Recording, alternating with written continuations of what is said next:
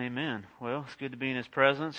Wasn't that fun last week? Those of you that were last week, that was that was so awesome. Uh, if you weren't here, we, uh, we just Paul really.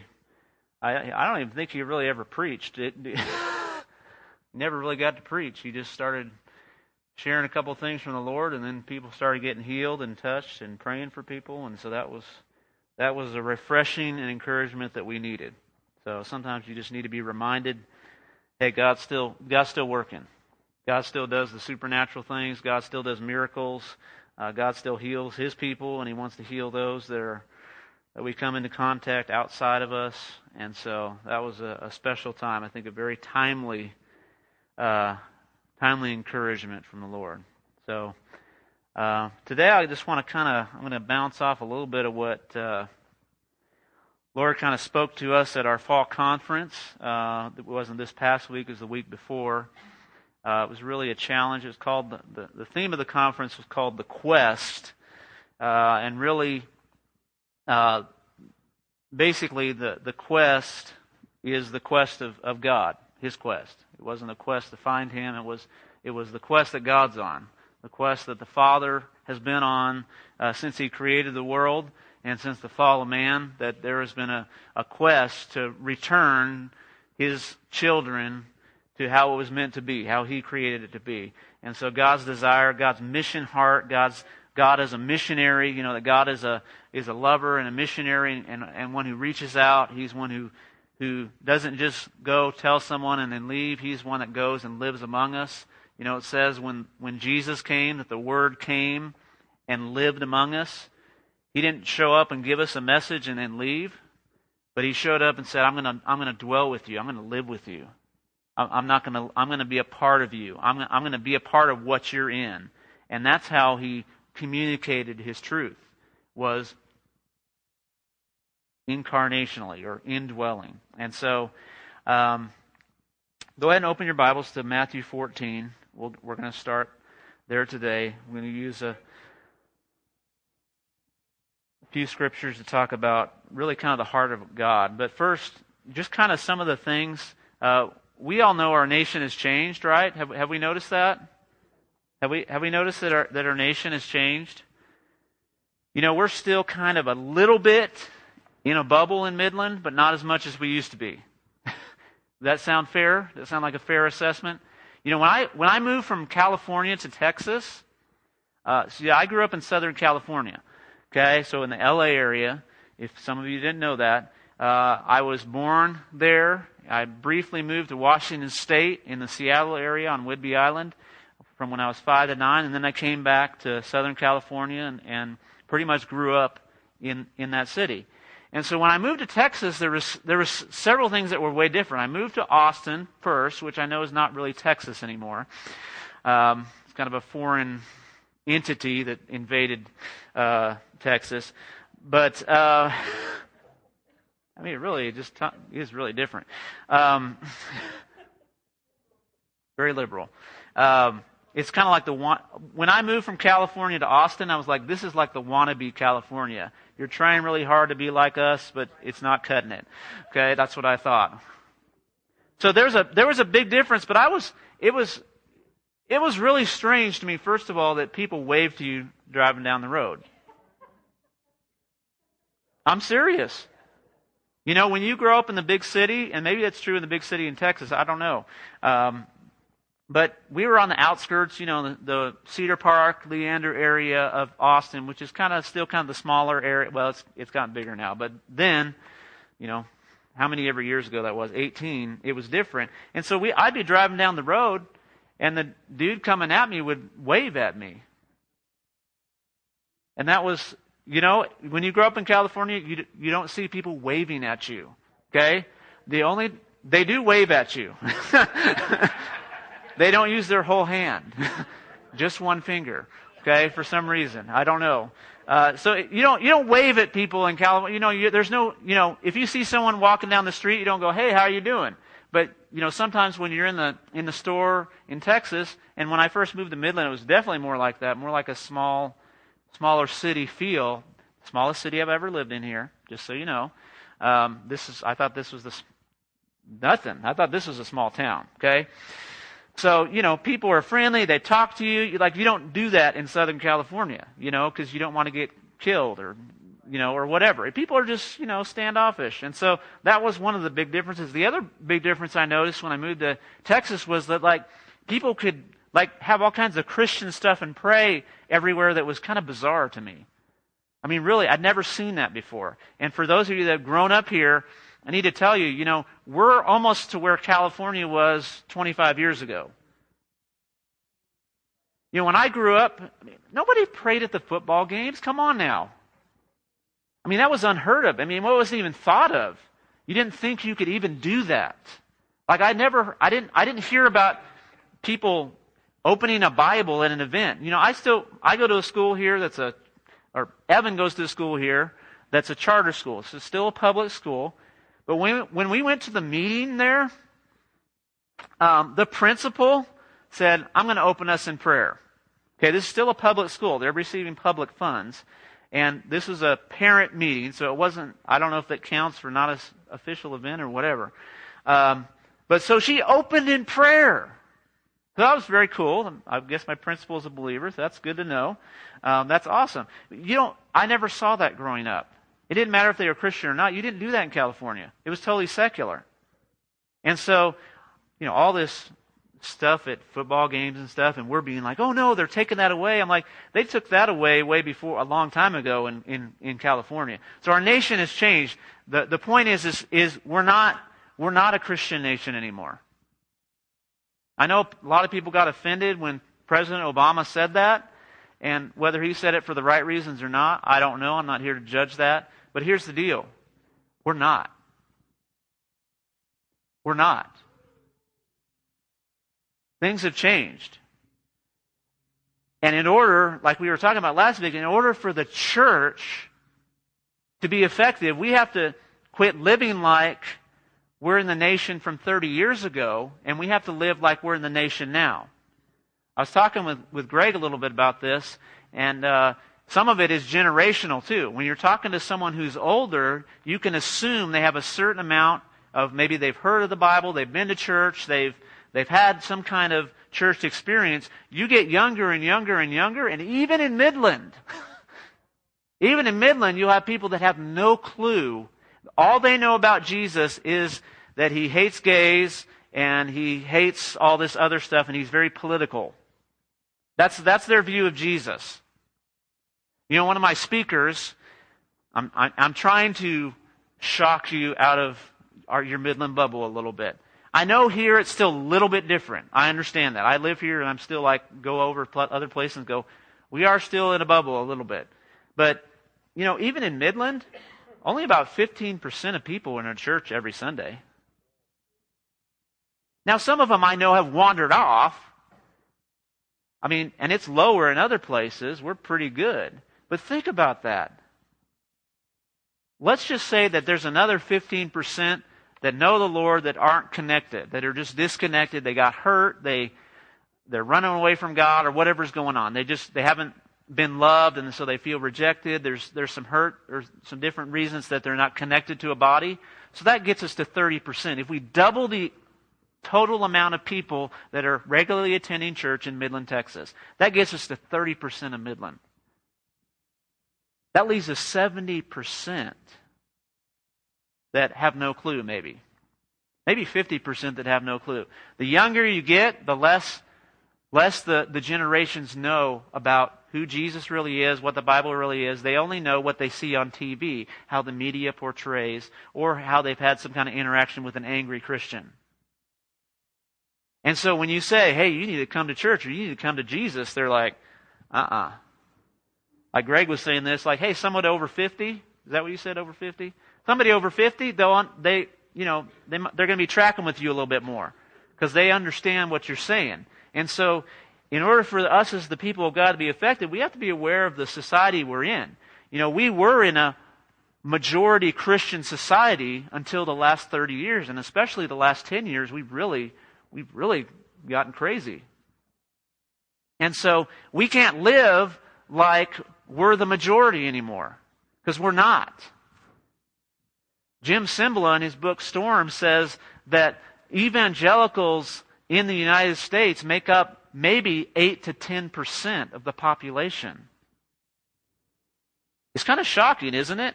So that's, that's the people we think that we align ourselves with. Bible believing Christians. That's what an evangelical is. 10%.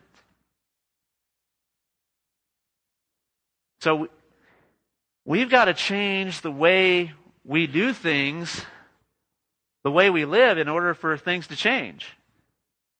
Because people are not, just like I said, going to wander into church. There's still people that wander in, and we want to pray those people in and believe for them. But here's the deal most people are going to be touched outside of this gathering. And what that means for me and for all of us is I have to change the way I live my life, change the way I have a view. Uh, doesn't mean I don't want to invite people to church. Sure, we still want to do that. That's absolutely because uh, this is a a loving family. We, we have the presence of God here. We have, we, have, we have good things going on here. But a lot of people may not get here until they know they're loved.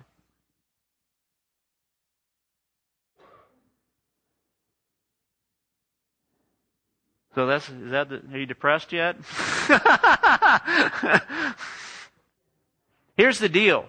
Um, I'm I'm trying not to make it too too huge here, but because things have changed, we need to live, rather than living like we're in an empire model, in other words, when Constantine made Christianity the official religion of the Roman Empire, there was an age and a time since then, even in the Western world for a long time, where it was the dominant force in life, in politics, in uh, the way things were, were done.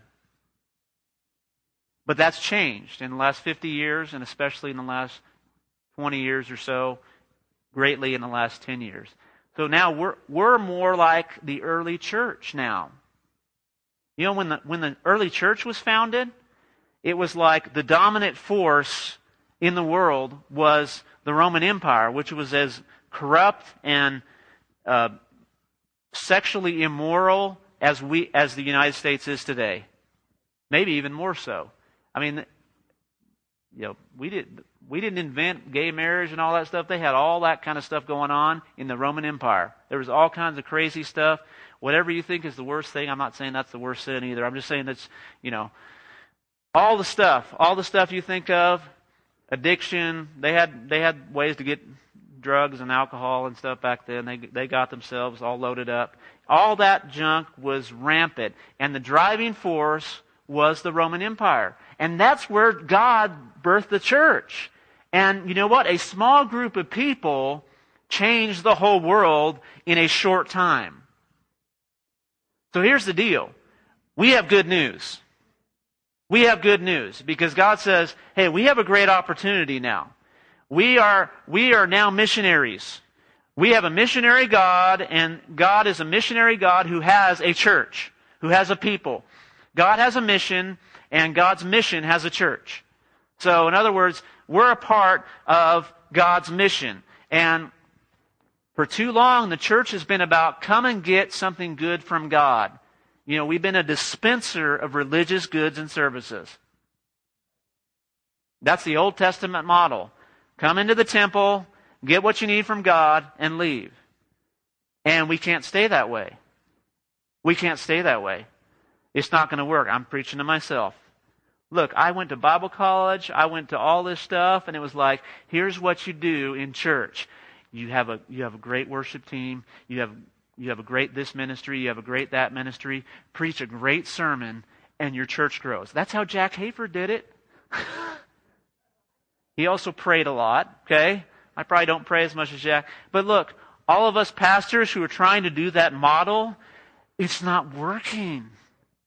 It doesn't work anymore. People aren't attracted. You know who comes into churches now for that type of stuff? Other Christians. When people visit churches, most of the time, what are they doing?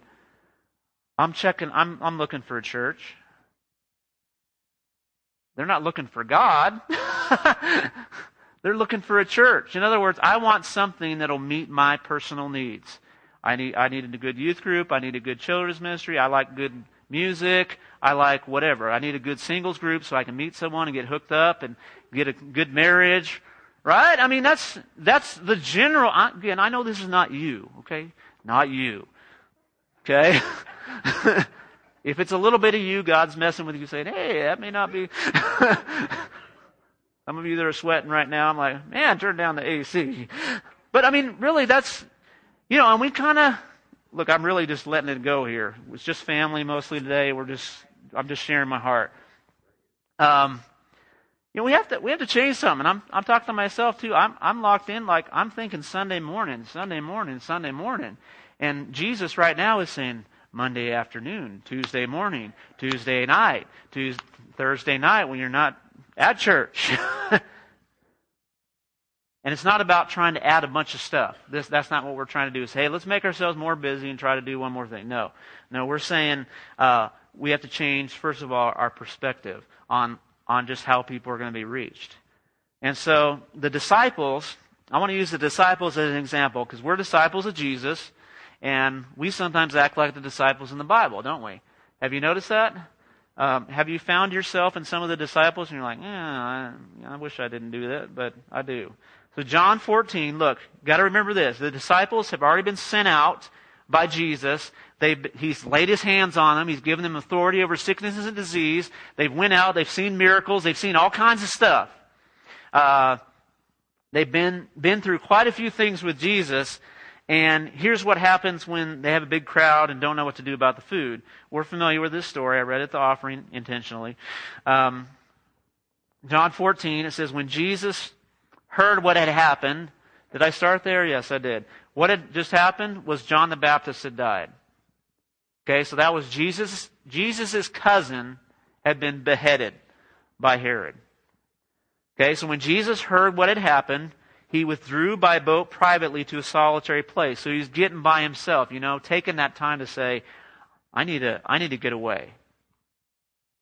Hearing of this, somehow the crowds followed him on foot from the towns. And when Jesus landed and saw a large crowd, he had compassion on them and healed their sick. As evening approached, the, excuse me, the disciples came to him and said, This is a remote place and it's already getting late. Send the crowds away so they can go to the villages and buy themselves some food.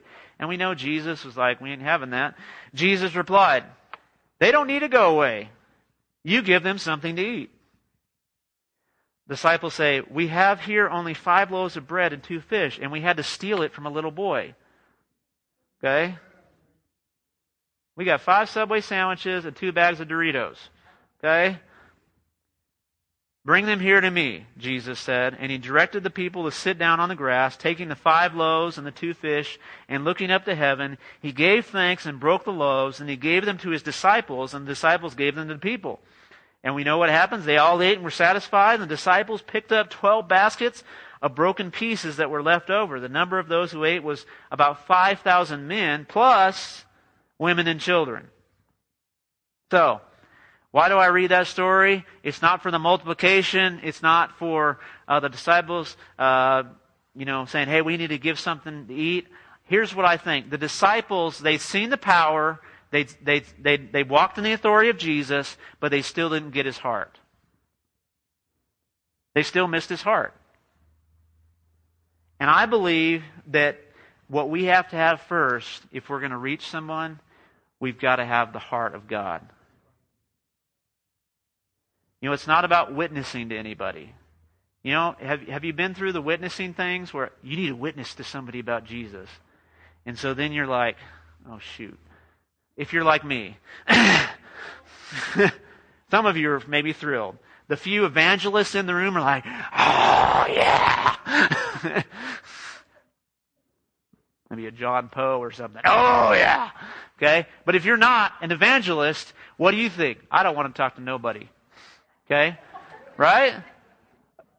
Especially somebody I don't know. And I need to tell them about Jesus. Okay? Now, if I just do that out of an obligation, just because, you know, let's say the pastor gets up on Sunday and says, you need a witness to somebody this week. If you're going to be a good Christian, you need to be witnessing to people. And you're like, okay, I need to be a good Christian. So I'm going to go witness to somebody. So you go through the week and you're like, oh no. Most of us, we forget. We like, ah, the sermon.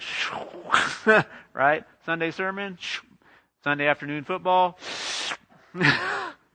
is gone. But for a few of you, you'd be like, I got to do what the pastor said. I want to. I don't want to get in trouble with God.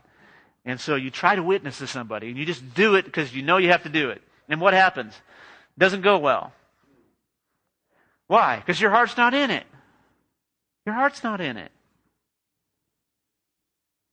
You know, the disciple, Jesus, it says, when he saw the crowds, he was moved with compassion.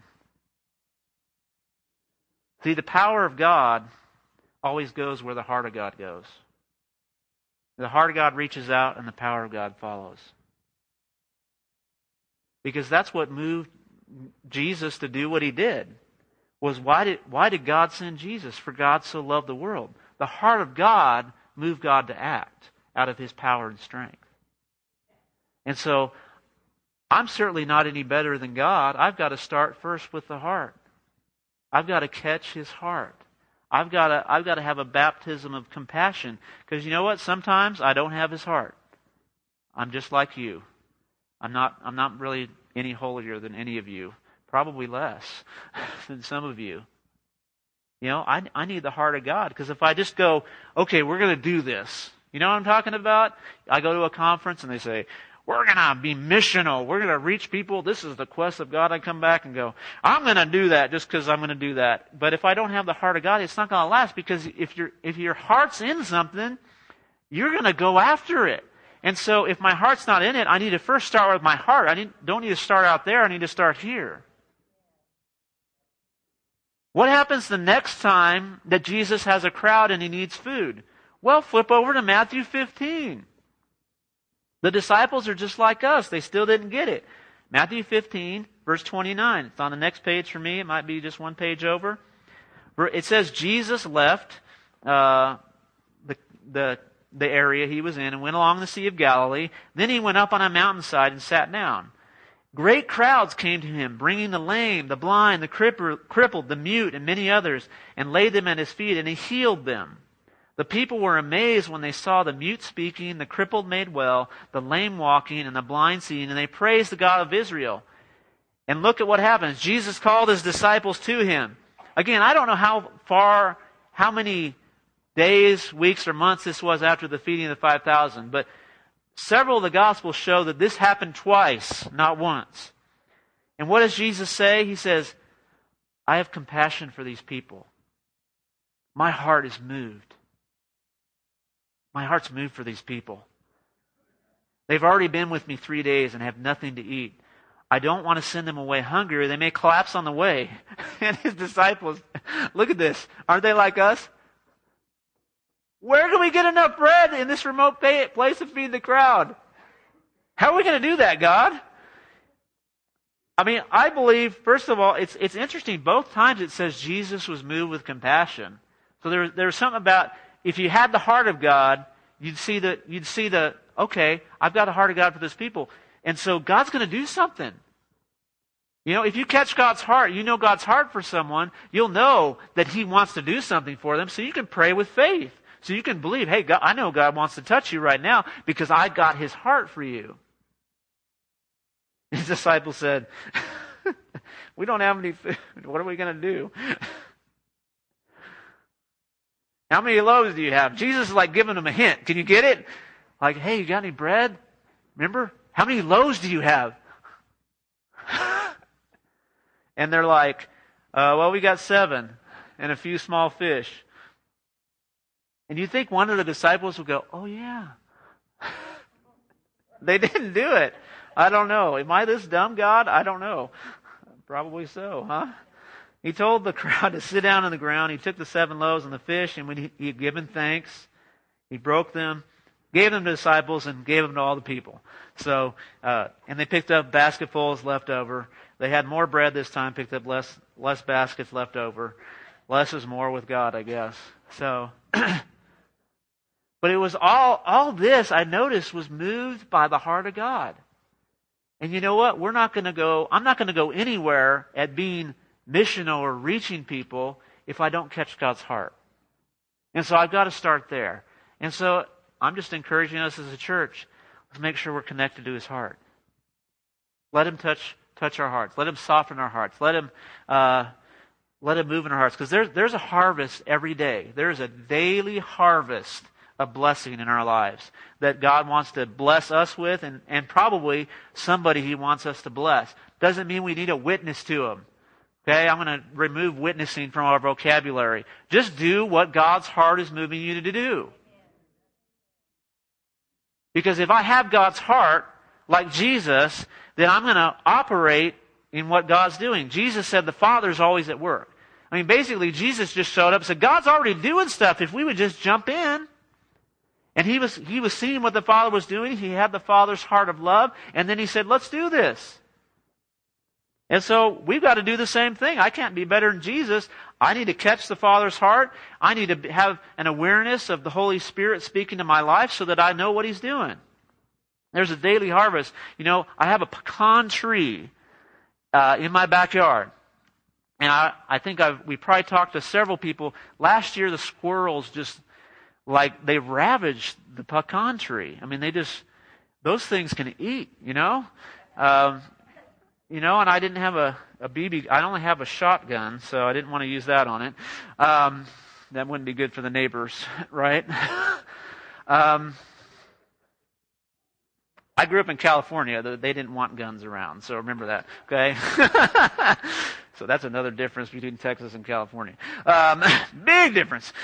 Um, so, you know, we had the squirrels, and so this year we're like, man, we need to get, we need to get a pellet gun or something. We're going to shoot these Okay. Is there anybody that's involved in PETA here? Just close your ears, okay? This is a Texas church, right? Okay. They were like, I need to get a BB gun. So I, honestly, I haven't got a BB gun.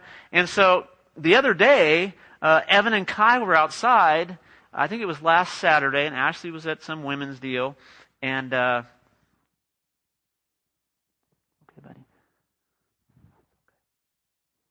And so they were outside and they came in and they brought in all these pecans.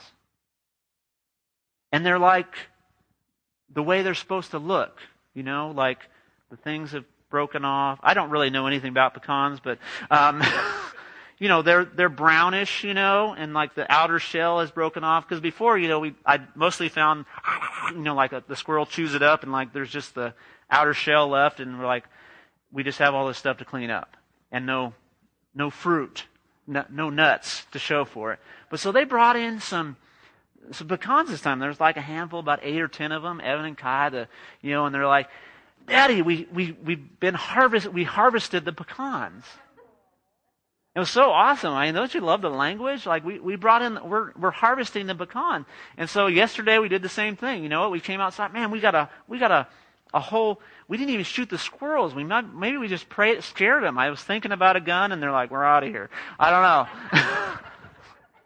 maybe there's just more pecans because we had more rain this year, and they're already like full. Like I can't eat more pecans. I can't, you know. And so the, the other ones dropped down. I don't know.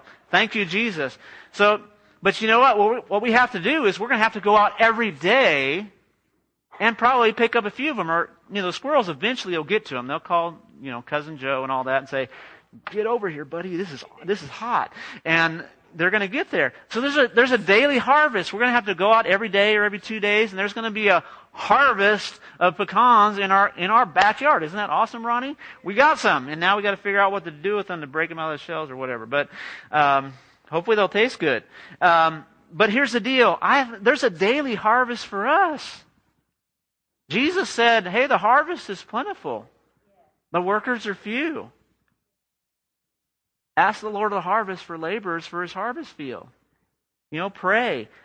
And so, you know, that's my, that's pretty much here's here's what I was thinking about the heart of God. Just just four things about God's love for us. And so, in other words, when I'm dealing with people, these are just four practical things I've thought of. God's love and the heart of God doesn't change with behavior. You know, it doesn't matter how I behave. His love isn't affected by my behavior. So when we're out loving people, wherever they are, their behavior doesn't matter. I mean, we want it to change. We want them to be discipled and look like Jesus, just like all of us do. But it doesn't affect the love. So my love can, that's conditional love. Unconditional, this is unconditional love. Agape love. So it's, it's not, it's not affected by behavior. That's tough. I mean, we can do it well with our kids, right? With our family, because we're like, no matter what, I love you. I don't like the way you're acting right now. I don't like what you're doing. I don't like that you're talking to me in that tone of voice. Um, and you're you're only a, a young person. How did you learn to do that? but that doesn't ever change my love. But with other people, your behavior sometimes affects my love. I'm talking about you. I'm just talking about you in general, not you. But so be- I mean, so I have to love people in spite of their behavior. Behavior can can mean nothing to how I love them. Number two, personal circumstance. What I mean by this is when Jesus when Jesus came to the feeding of the 5,000, he gives us a great example. Man, he was in personal mourning. His life was in a, in in a rough place because I think Jesus was dealing with the fact, hey, they killed John the Baptist. This was his cousin, somebody he loved. This is all, he was the forerunner to Jesus. I mean, he's a very important figure in the plan of God and everything. And so, and also the fact that he was killed, I think was a reality of Jesus like, I know that's coming for me. You know, Jesus had, in his humanity, had to deal with the fact, hey, I'm going to die. I'm going to face death, and it's going to be pretty bad. And so, I don't know if, I, I'm just, I'm just making a conjecture. I don't know. Maybe Jesus just needed to deal with that a little bit. But he, he goes away. He's in mourning. He's not in the best place. But when he comes to the crowd, what happens? The heart of God just comes out of him. So it doesn't matter my personal circumstance. The heart of God is greater than my personal circumstance because it's his love. What does Romans 5 5 say? It says, you know, that God has poured the love of God in our, poured his love out in our hearts by the Holy Spirit. So it, it's a supernatural thing anyway. So that means it does, it's not affected by my personal circumstance. Number three, the heart of God and love of God doesn't change with its reception.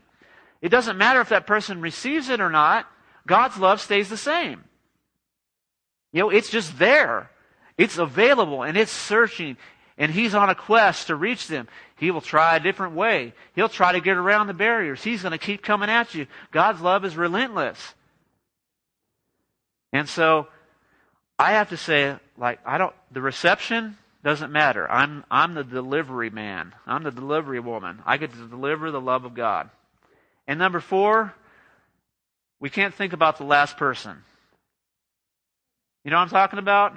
Like, oh, the last time I tried something, when I tried to love somebody, when I tried to help somebody, when I tried to whatever for somebody, pray for somebody, bless somebody, um, the last time that happened, they really just they got upset at me or it didn't go well but I, I can't let the last person determine what God wants to do with the person in front of me. So those are just like four random thoughts from Pastor John. You know, but don't let behavior, don't let my life get in the way. Don't let if they're going to receive it, and don't let the last time, whatever happened last time, let's let the last time be the last time. His mercies are new every morning for us. And so let's let his mercies be new every morning for this person in front of me. I don't want to hold them in account for the unmercifulness of somebody else.